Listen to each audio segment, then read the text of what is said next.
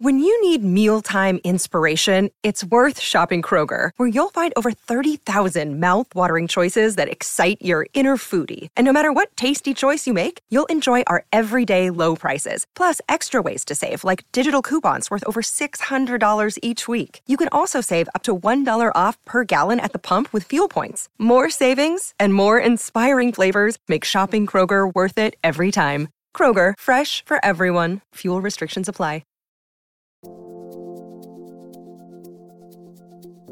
I think that grit, determination, persistence are keys to achieving success. Everybody gets knocked down. Uh, it's can you get back up off the mat and go another round? Uh, the industry was against us.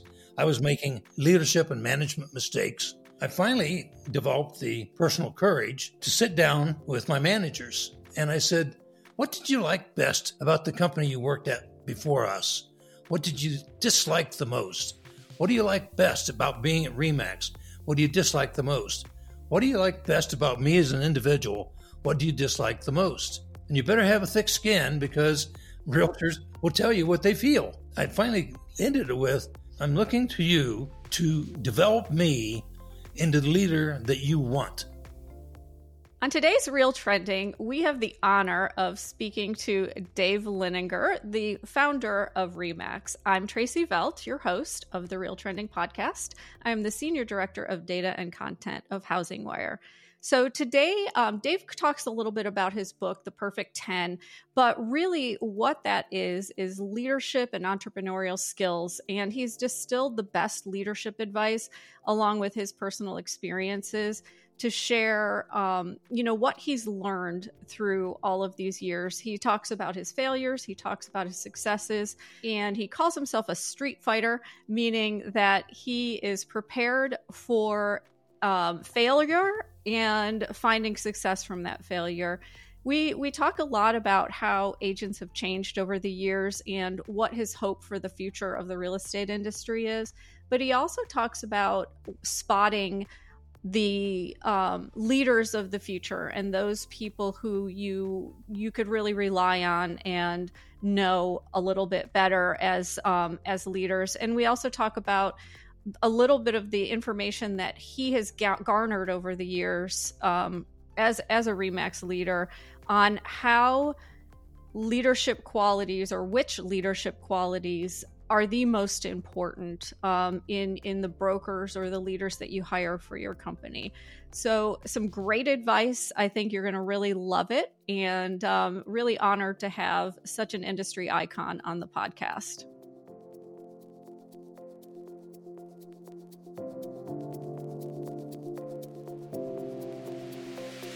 Today, I'd like to welcome Dave Liniger, founder of RE/MAX, on the podcast. He recently published a new book called The Perfect Ten, which offers advice for entrepreneurs to flourish in business based on his years of experience. So welcome, Dave.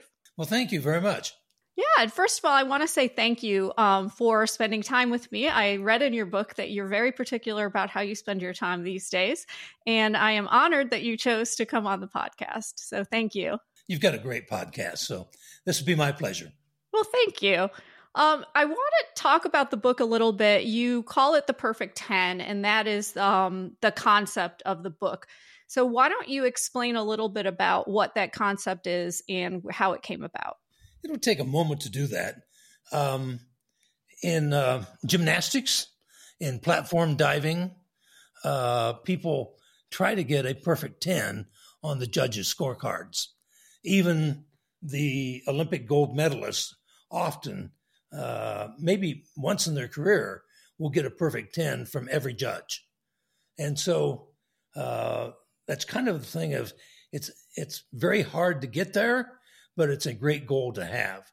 twenty seventeen, twenty eighteen period, uh, RE/MAX did a uh, survey called a Net Promoter Score. Are you familiar with N P S?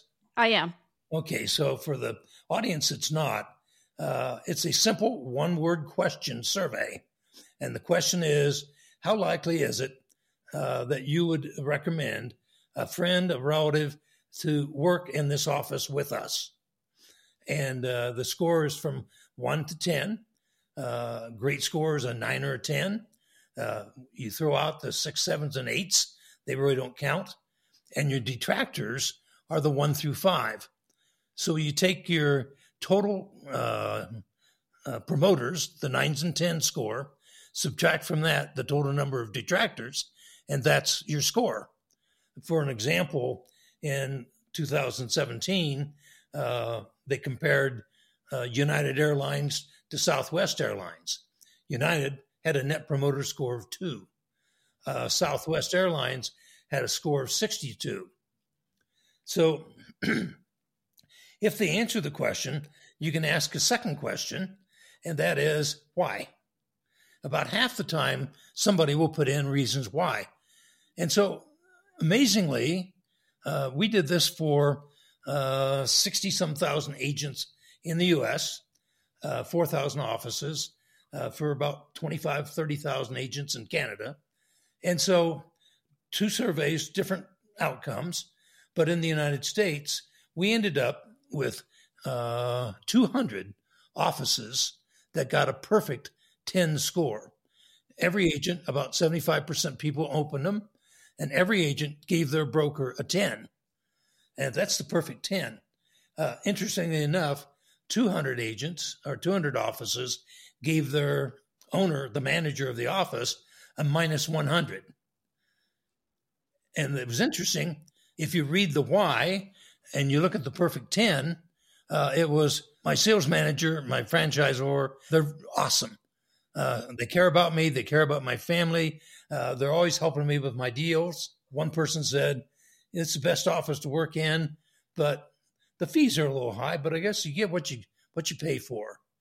And when you go to the detractors, the detractors say, well, I went to my broker with a problem, and he says, I don't have time for it. Uh, you pay me to rent your desk. Figure it out yourself. And interestingly enough, when we'd show the scores to the detractors, and we didn't show them the name of the individuals, but we showed them what their score was, and they'd say, that's because nobody likes RE/MAX headquarters. And so the perfect ten concept is, my God, look at this. two hundred of our brokers of all ages, sexes, uh, religions, uh, ethnic backgrounds, got a perfect ten from as many as one hundred fifty of their two hundred agents. That's amazing. Um, and did you dig deeper into why? It was mostly communication, it sounds. Yeah, I think it was uh, two or three things. Uh, more communication, but I think there was a, a sense of leadership that my leader cares about me as an individual. Yeah. Yeah. And that is so important in business. And I think that it is a very difficult thing as you scale to continue to show how much you care, or to continue to, like, you're focused on other things. Um, I, I know in the book, you talk a little bit about that. Um, and, and you also bring up the fact that people aren't really going to people with experience as much anymore, that they should really be talking to people like you who have such experience in entrepreneurship and leadership, and um, have failed forward and succeeded, and and really did a lot of innovative things at a time when you got when you founded RE/MAX, you got a lot of flack for it. Um, you know, competitors did not like the concept, um, and here we are today. So, um, so tell me a little bit about you talk. You have a lot of personal stories in the book, so I want you, if you could just pick one lesson or strategy that had the greatest impact on your business early on, what would that be? Well, I think that uh, grit, determination, persistence are keys to achieving success. Uh, everybody gets knocked down. Uh, it's can you get back up off the mat and go another round? And so uh, there's several stories in the book where we literally got knocked down. And I think that the story I tell early about how close to failure we were, uh, the industry was against us. I was making a lot of leadership and management mistakes. And I finally developed the personal courage uh, to sit down with my managers. They were all twenty years older than me. Uh, and I said, what did you like best about the company you worked at before us? What did you dislike the most? What do you like best about being at RE/MAX? What do you dislike the most? What do you like best about me as an individual? What do you dislike the most? And you better have a thick skin, because realtors will tell you what they feel. And uh, I wasn't doing it to just act like I cared. I did care. I did not want to fail. And I, I finally ended it with, I'm, I'm looking to you to develop me into the leader that you want. And having the the courage to admit, I know I'm making mistakes. How can I rectify it? I think was the glue that kept us together. Yeah. And what do you see as the, you know, I'm sure you could at this point spot someone who's going to be a success, whether it's an agent or a leader. Um, let's focus on leaders. What is it? Um, is there a question you ask, or is it something that you spot in them that you're like ninety percent of the time you're you're right with your instinct on that person? You know, when I first sold regions back in the seventies, I didn't know exactly how to choose somebody that could be that successful. Uh, if they'd been successful selling houses, I thought, well, you know, salesmanship, you must give good customer service. But the truth of the matter was, is that over the next five years, I turned over most of those regional owners at least once, and some of them twice. Um, eventually, uh, I come, come to find out uh, this grit factor is, are you the kind of person that does not give up? Uh, I, I try to always ask in an interview, um, what's the biggest mistake that you've made? Uh, what's the, the biggest failure you've made that you overcame? Uh, and I'm trying to find out the word adaptability. How adaptable you, are you to the changing circumstances that are going to occur to you throughout your career? And adaptability to me uh, and grit is far more important than formal education uh, or previous success. Yeah, you can see that in just, um, you know, in a lot of businesses. It, formal education doesn't mean anything for a lot of entrepreneurs. Um, and I know Larry Kendall of, um, you know, his coaching, he teaches the question to ask too is, what, how old are you when you had your first job? And that to him tells how motivated and ambitious you are. Have you found that to be true or or not? I agree with that. Um, Larry's a good friend. I have tried for almost forty years to convince him to merge the group into RE/MAX. They've enjoyed their independence and uh, a phenomenal success story, which just goes to show that uh, competitors can succeed against each other, but they don't have to be at each other's throats. Yeah. And what do you see as the biggest, um, I don't want to say mistake, but challenge or, you know, lack of taking advantage of opportunity that you see in leaders today? Well, I think that uh, when you look at leaders today, there's often a lot of ambition. And where there's ambition, there's ego. And a lot of times the ego gets misplaced because they're trying to sell themselves so hard that I'm the authority that they forget about the team. And in reality, Uh, if you're going to be ambitious, you have to be ambitious for the team, not for the individual. And the more ambition that you can show, the more that you care about your team and the more that you want them to win just as big as you're winning, uh, that inspires loyalty. A lot of leaders think, I'm the leader, they should be loyal to me. It's the reverse. You have to be loyal to your people first, and they will return the loyalty. Yeah, absolutely agree with that.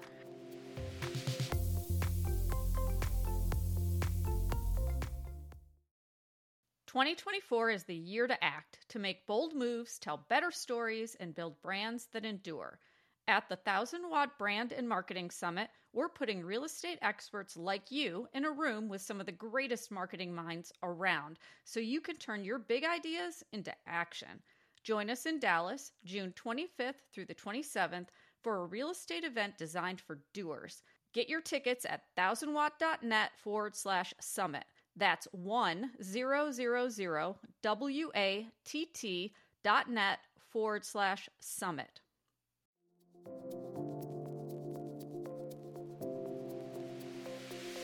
let's talk about the changes that you've seen um, since founding the company. Um, have you seen how a real estate agents, how have you seen them change over the years? The type of people, the way they do business? Uh, the first change is uh, we have an eighty twenty rule in this business. twenty percent of the agents do eighty percent of the business. The Consumer Federation uh, put out a, a, a paper a few weeks ago, and they studied the industry, and they figured out that fifty percent of the realtors had not had a closing in twelve months. And so uh, there's so many part-timers. The barrier to entry is so low that if you want to be a massage therapist in Colorado, it's five hundred hours of free massages at nursing homes, et cetera, et cetera. Uh, if you want to be a, a, a hairstylist, a barber, it's five hundred haircuts. And if you want to be a realtor, it's a two hundred hour course. And so the barriers are there. Everybody looks at it. Oh, what an easy job. You get in a nice car. You show people around. It's clean. The commissions are big. Uh, but nobody understands. You have to earn a living while you're trying to learn the business. And when you're trying to learn the business, you're so busy learning. How do you find customers? So I think if you watch the evolution, the uh, best have gotten better and better and better. And the marginal have stayed marginal. And of course, now the best, you have people that are superstars that have a team of anywhere from two, five, ten, a hundred people, and they're the rainmaker that gathers the customers and the prospects and supervises, and he lets or she lets the team do the business. The business has become more complex. nineteen seventy-three, we had a one-page uh, listing form. We had a two-page form for an F H A or V A loan. They had no inspections. Uh, nobody even thought about that. And so over a period of time, that's now evolved, and you sign a contract. It's multiple pages. It outlines everything. You have to be a real expert. Uh, you're stupid if you don't know the neighborhood. And before you write a contract, you better be searching a database and find out, are there any pedophiles or sex offenders uh, in the immediate neighborhood? Because you sell a house and there's a pedophile next door, that's going to ruin your reputation.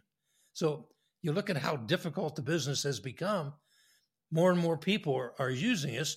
Nobody sells for sale by owner anymore. It's too complex to do it. And so the, the big change is the best are getting better. Yeah, I mean, the, the best are understanding that they're running a business and they're a professional, and that they, you know, all of that continuing education and really understanding what you're doing. It's not, the transaction goes so far beyond, um, hey, I found this house on Zillow. Can you show it to me? Um, and I don't know that all um, consumers completely understand that, um, you know, all the work that goes into it. Um, so definitely I see the professionalism in the industry rising for those who are at the top, for sure. Um, and you call yourself a street fighter in the book. So why don't you explain that concept from a leadership perspective?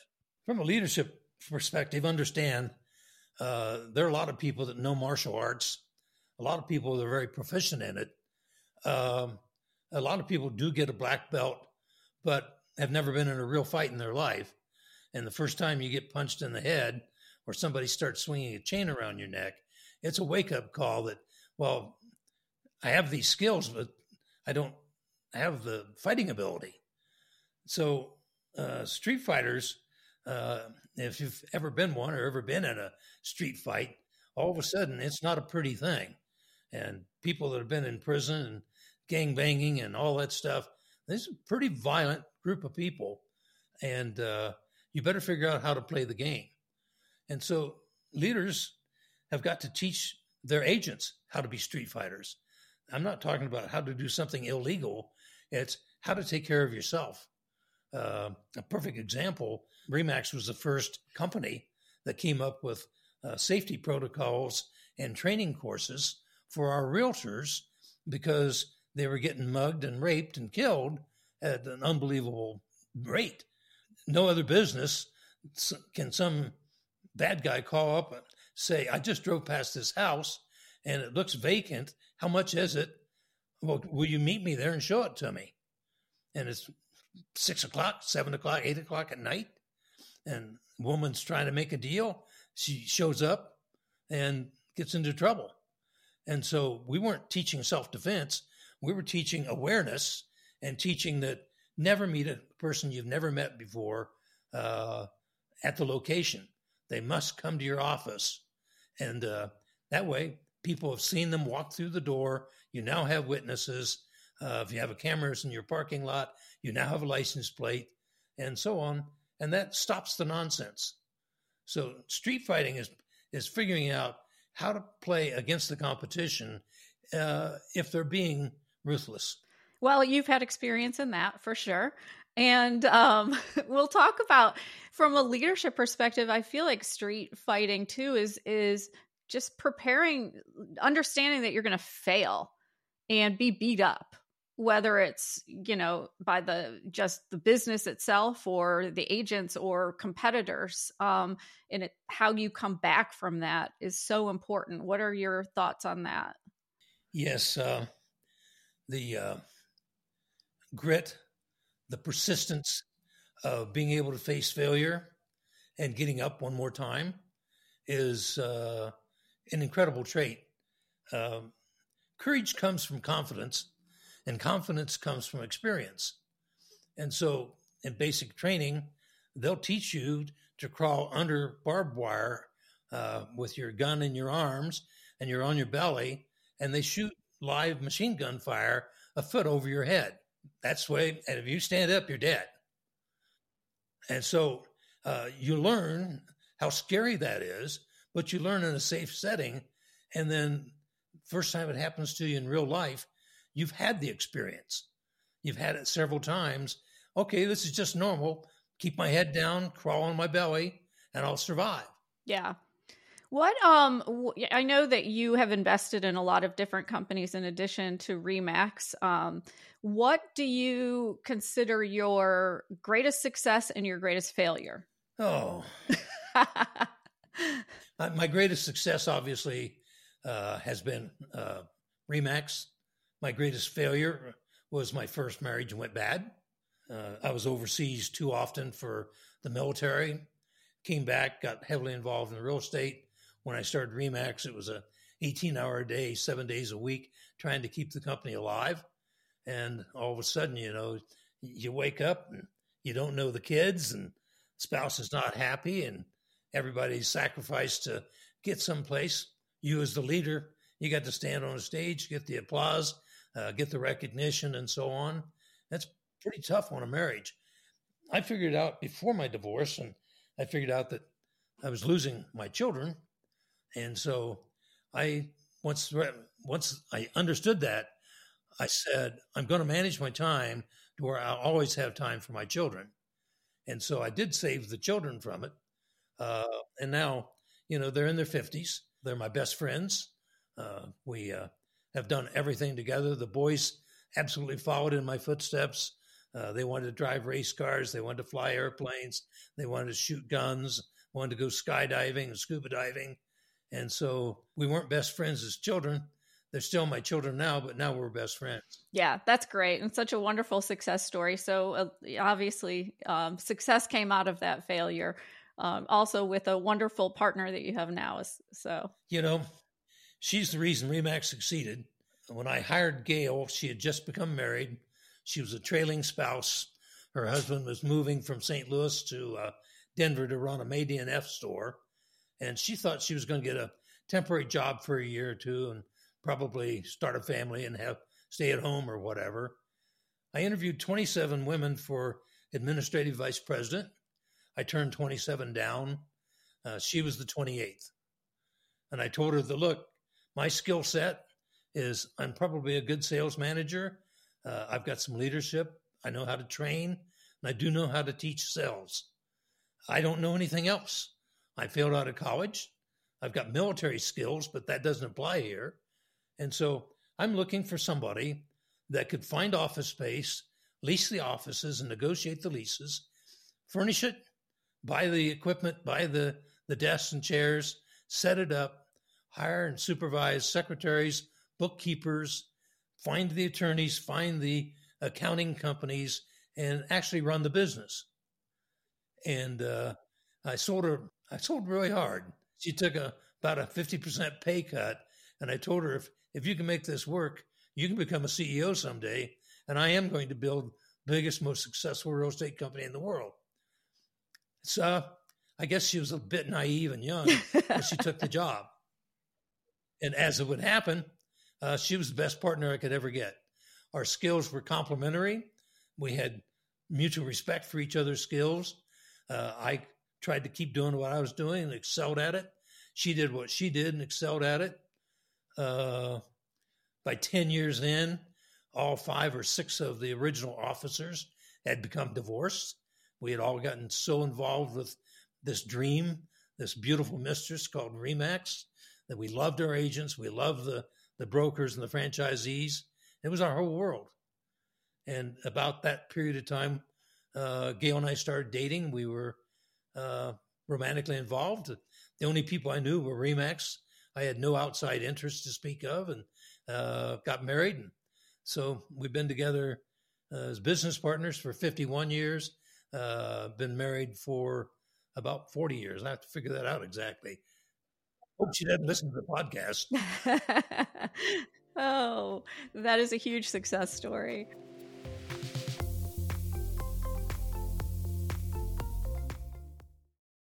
Another day is here, and you're ready for it. What to wear? Check. Breakfast, lunch, and dinner? Check. Planning for what's next and how to save for it? That's where Bank of America can help. For your financial to-dos, Bank of America has experts ready to help get you closer to your goals. Get started at one of our local financial centers or twenty-four seven in our mobile banking app. Find a location near you at bankofamerica.com slash talk to us. What would you like the power to do? Mobile banking requires downloading the app and is only available for select devices. Message and data rates may apply. Bank of America N A, member F D I C.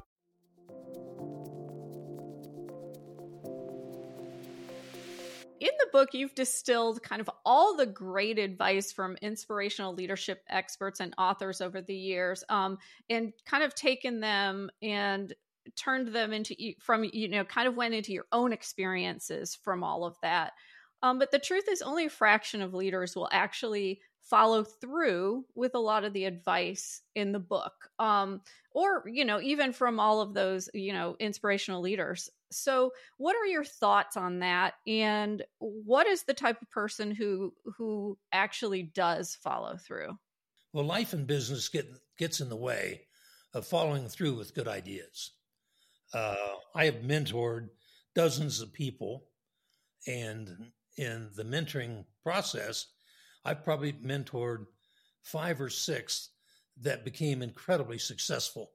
Adam Contos was a SWAT commander. Uh, and I was a reserve police officer. I observed his leadership skills uh, in handling the men and women that he took care of. Uh, went to the sheriff and said, "This man is smart enough to be my C E O someday. Uh, I'd like to offer him a job." And he said, "Dave, I'll never stand in the way of one of my people having a chance like that." Adam came on, started at the bottom. He taught uh, safety awareness to begin with.